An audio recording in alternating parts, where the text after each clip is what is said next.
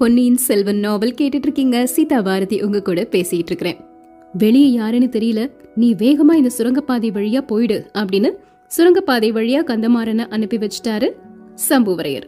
அங்கிருந்து அவர் நேர பெண்கள் இருக்கக்கூடிய அந்த புறத்தை நோக்கி போறாரு. அங்கிருந்து பெண்களை பார்த்து சம்புவரையர் சொல்றாரு, பெண்களே, நம்ம குலத்துக்கு என்னைக்கும் இல்லாத ஒரு பெரிய விபத்து ஏற்பட்டுருச்சு. இந்த மாளிகைக்கு என்ன ஆபத்து வேணும்னாலும் நடக்கலாம். நீங்க எந்த நிமிடத்திலையும் இங்கிருந்து புறப்பட தயாரா இருக்கணும். அதனால உங்க ஆடை ஆபரணங்கள் எல்லாத்தையும் எடுத்துட்டு நிலா முற்றத்துக்கு வந்து சேருங்க. அழுகை சத்தமோ புலம்பல் சத்தமோ வேற எந்த ஒரு சின்ன சத்தமோ கேட்க கூடாது அப்படின்னு எச்சரிச்சுட்டு வெளியே வர்றாரு. வாசல் பக்கத்துல அந்த ஆரவாரம் இருந்ததுக்கு காரணம் என்னன்னா, மலையமானுடைய படைகள் அங்க வந்திருந்ததுதான். அந்த படை வீரர்களுக்கு முன்னாடி திருக்கோவலூர் மலையமானும் பார்த்திபேந்திரனும் நிக்கிறாங்க. பக்கத்துல வந்த உடனே மலையமான் சம்புவரையரை பார்த்து, சம்புவரையரே, என்ன இது? நான் கேள்விப்படுறதெல்லாம் உண்மையா? இவ்வளவு பெரிய பாதகத்தை நீங்க செஞ்சிருக்கீங்க. ஆதித்த கரிகாலன் எங்க? வீரபாண்டியன் தலை கொண்ட வீராதி வீரன் எங்க? சேவூர் போர்க்களத்தின் வெற்றி வீரன் எங்க? என்னுடைய பேரன் எங்க? அப்படின்னு சத்தமா கேக்குறாரு மலையமான். என்ன கேட்டா எனக்கு என்ன தெரியும்? இளவரசருக்கு இஷ்டப்பட்ட இடத்துல அவர் இருப்பாரு. அந்த முரட்டு பிள்ளைகிட்ட நான் எப்படி பேச்சுவார்த்தை வச்சுக்க முடியும் அப்படின்னு சொல்றாரு சம்புவரையர். சம்புவரையா, இப்படி வீணா சாக்கு போக்கு சொல்லி என்னை ஏமாத்த பாக்காத. ஆதித்த கரிகாலனை உடனே கொண்டு வந்து என்கிட்ட கொடுத்துரு. இல்லன்னா உன்னுடைய இந்த கோட்டை கொத்தளம் மாளிகை எல்லாத்தையும் இடிச்சு மண்ணோட மண்ணாக்கிருவேன் அப்படின்னு கர்ஜிக்கிறாரு திருக்கோவலூர் மலையமான். ரொம்ப சாதாரணமா பேசக்கூடிய தோணியில சம்புவரையர் பார்த்திபேந்திரனை பார்த்து, பார்த்திபேந்திரா, இந்த கிழமை என்ன பிதட்டிட்டு இருக்கிறான்? இவனுக்கு பைத்தியம் பிடிச்சிருச்சா? இளவரசரை கொண்டு வந்து இவங்கிட்ட ஒப்படைக்கிறதுக்கு நான் யாரு? இளவரசரை நான் என்ன சிறைப்படுத்தியா வச்சிருக்கிறேன் அப்படின்னு கேக்குறாரு. பார்த்திபேந்திரன் அமைதியான குரல்ல, சம்புவரையரே பதறாதீங்க. கிழவருக்கு கோபம் வர காரணம் இருக்கு. இதோ இந்த ஓலையை பாருங்க, உங்களுக்கே தெரியும் அப்படின்னு ஒரு ஓலையை கொடுக்கறாரு. அதை அப்படியே உத்து பாக்குறாரு சம்புவரையர். அதுல என்ன எழுதியிருக்கு அப்படின்னா, இளவரசன் ஆதித்த கரிகாலன் உயிருக்கு ஆபத்து, உடனே படைகளோடு வந்து காப்பாற்றவும் அப்படின்னு எழுதியிருந்தது. இதை படிச்ச உடனே சம்புவரையருடைய முகமெல்லாம் வேர்த்து போகுது. இது யார் எழுதின ஓலை அப்படின்னு தடுமாறி கேக்குறாரு. மலையமான் திரும்பவும் அதே மாதிரி சத்தத்தோட, ஓலை யார் எழுதுனா என்ன? ஆதித்த கரிகாலரை உடனடியா இங்க அழைச்சிட்டு வா. இல்லனா அவர் இருக்கக்கூடிய இடத்துக்கு எங்களை கூட்டிட்டு போ. என்னுடைய வீரர்களை விட்டு தேட சொல்லட்டுமா அப்படின்னு கேக்குறாரு. ஐயா, கரிகாலர் இருக்கிற இடத்துக்கு உங்களை அழைச்சிட்டு போறேன். பார்த்திபேந்திரா, உனக்கு அந்த இடம் தெரியும் இல்லையா? பழுவூர் இளையராணியின் அந்த புறத்துக்கு தான் கரிகாலர் போயிருக்கிறாரு அப்படின்னு கொஞ்ச நேரத்துக்கு முன்னாடி எனக்கு தெரிஞ்சது. நீயே இவரை கூட்டிட்டு போ அப்படிங்கிறாரு சம்புவரையர். பார்த்திபேந்திரன் அந்த பக்கமா போக ஆரம்பிக்கிறாரு. அப்போ அந்த தீ அங்க பரவிட்டே இருந்தது இல்லையா, அது அந்த புறம் நோக்கியும் பரவ ஆரம்பிச்சது. அதனால அங்க இருந்த பெண்கள் எல்லாருமே அந்த புறத்துல இருந்து வெளியே வர்றாங்க. அந்த பெண்களுக்கு முன்னாடி மணிமேகலை வர்றாங்க. அவங்க அங்க இருந்து பாக்குறாங்க, வந்தியத்தேவனை கட்டி வச்சிருந்த அறை முழுக்க தீயில எரிஞ்சுகிட்டு இருக்கிறத. ஐயோ தீ, அவர் அங்க இருக்கிறாரே, அங்க இருக்கிறாரே அப்படின்னு அலறிட்டு அந்த அறையை நோக்கி ஓட ஆரம்பிக்கிறாங்க. சம்புவரையர் குறுக்க வந்து மணிமேகலைய பிடிச்சு அவளுடைய முகத்துல பலார்னு ஒரு அறை விடுறாரு. பிறந்ததுல இருந்து யாருமே இப்படி அவங்கள அடிச்சதே கிடையாது. அதுவும் மணிமேகலை சம்புவரையரின் கண்ணுக்கு கண்ணான செல்ல பெண் வேற. தந்தையை அப்படியே வெறிச்சு பாத்துட்டே நிக்கிறாங்க மணிமேகலை. சம்புவரையர் அவளை பார்த்து, சத்தம் எதுவும் போடக்கூடாதுன்னு முதல்ல எச்சரிக்கை செஞ்சேன் இல்லையா? எனக்கு ஏன் கோபம் வர்ற மாதிரி நடந்துக்கிற? நீ அலறி அடிச்சுட்டு ஓட வேண்டிய அவசியம் எதுவும் இல்ல. அங்க பாரு அப்படின்னு கை காட்டுறாரு. அவர் கை காட்டிய இடத்துல இருந்து வந்தியத்தேவன் தள்ளாடி தள்ளாடி நடந்து வந்துட்டே இருக்கிறாரு. அவருடைய தோள்ல ஆதித்த கரிகாலரின் உயிரற்ற உடலும் இருக்குது. இப்போ மலையமானும் வந்தியத்தேவனை பார்த்துட்டாரு. மெல்ல மெல்ல தள்ளாடி வந்தியத்தேவன் நடந்து வர்றதையும் அவனுடைய தோள்ல யாரையோ தூக்கிட்டு வர்றதையும் கண்கொட்டாம பாத்துட்டே இருக்கிறாரு மலையமான். அவருடைய முதுமை பிராயம் அடைந்த உடம்பு இப்போ நடுங்குது. உள்ளத்துல ஒரு விதமான திகில் வந்தது. கிட்ட நெருங்கி வந்தவனை பார்த்து ஏதோ கேட்க ஆரம்பிக்கிறாரு. ஆனா அவருடைய நாக்குல எந்த பேச்சுமே வரல. தொண்டை அடியோட அடைச்சு போயிருச்சு. வந்தியத்தேவன் மலையமான பார்த்துட்டே அவர் பக்கத்துல வர்றாரு.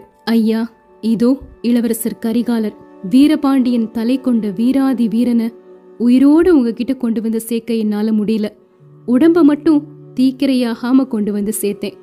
விதியினாலையும் சதியினாலையும் கொல்லப்பட்ட உங்க பேர பிள்ளைய இனி நீங்களே பாத்துக்கோங்க அப்படின்னு சொல்லிட்டு இளவரசர் கரிகாலரின் சடலத்தை மெதுவா கீழறக்கி படுக்க வைக்கிறாரு வந்தியத்தேவன். கிழவர் மலையமான் இளவரசரின் உடலுக்கு பக்கத்திலே உட்கார்றாரு. இளவரசரின் வீர திருமுகத்தை கொஞ்ச நேரம் உத்து பார்த்துட்டே இருக்கிறாரு. திடீர்னு மலை குலுங்குறது மாதிரி அவருடைய உடம்பெல்லாம் குலுங்கி அசைஞ்சது. அலை கடலின் பேராரவாரத்தை போல மலையமான் தொண்டையிலிருந்து ஐயோ அப்படிங்கிற சோக குரல் மட்டும் வந்தது. தன்னுடைய இரும்பை ஒத்த முதிய கைகளால தலையிலையும் மார்லையும் மாத்தி மாத்தி அடிச்சுக்கிறாரு.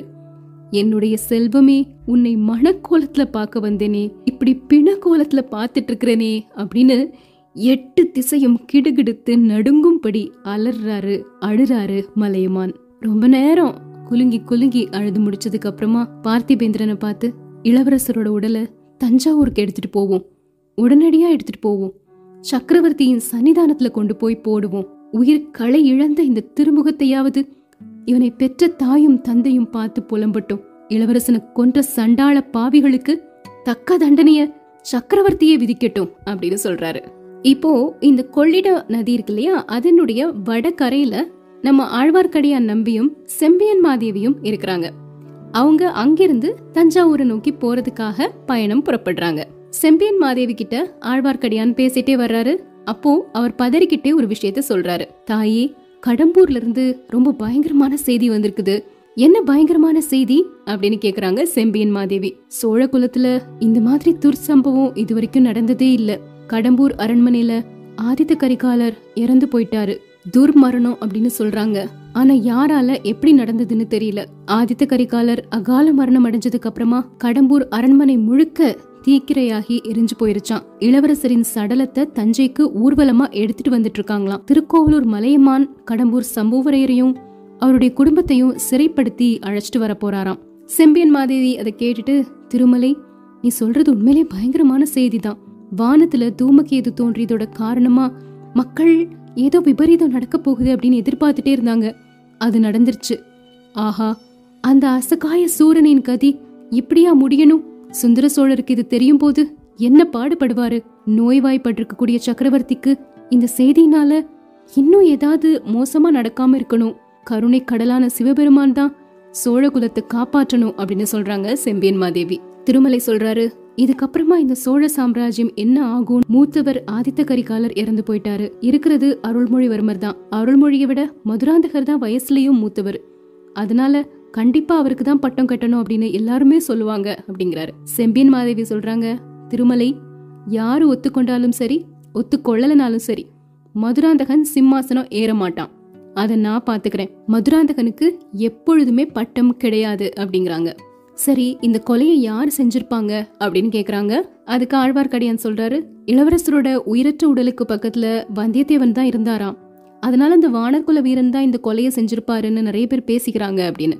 செம்பியன் மாதேவி சொல்றாங்க, அந்த இளைஞனை பார்க்கும்போது எனக்கு அந்த மாதிரி செஞ்சிருப்பான்னு தோணவே இல்லை, அவன் செஞ்சிருக்கிறதுக்கு வாய்ப்பில்லை அப்படின்னு. தாயே, எனக்கும் இளவரசர் கரிகாலரின் மரணத்துல ஏதோ ஒரு மர்மம் இருக்கு அப்படின்னு தான் தோணுது, அதை பத்தி கண்டுபிடிக்கணும்னு நினைக்கிறேன். பாண்டி நாட்டு சதிகாரர்களை பத்தி இதுக்கு முன்னாடி ஒரு தடவை சொன்னேன் இல்லையா, அந்த சதிகாரர்கள்ல ஒருத்தனை கொள்ளிடத்தின் தென்கரையில நான் வரும்போது பார்த்தேன், எனக்கு விடை கொடுங்க. அந்த சதிகாரர்கள் வழக்கமா கூடி பேசக்கூடிய இடம் எனக்கு தெரியும், அங்க போய் அவங்க என்ன பேசுறாங்க அப்படிங்கறத நான் கவனிச்சுட்டு வரேன் அப்படின்னு சொல்றாரு. சரி, நீ போயிட்டு வா, நான் தஞ்சாவூர் போறேன். இளைய பிராட்டி குந்தவை கிட்ட என்ன சொல்றது, அவளை நினைச்சா எனக்கு ரொம்ப கவலையா இருக்கு அப்படிங்கிறாங்க செம்பியன் மாதேவி.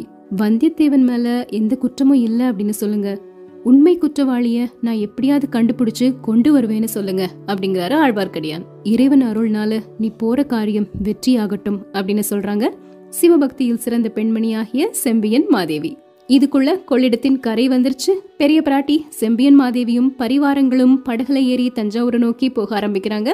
ஆழ்வார்க்கடியான் இன்னொரு சின்ன படகு பிடிச்சிட்டு கொள்ளிடத்தின் தென்கரையை நோக்கி வர்றாரு. இதுக்கப்புறமா என்ன நடக்குதுங்கிறத நாளைக்கு தெரிஞ்சுக்கலாம்.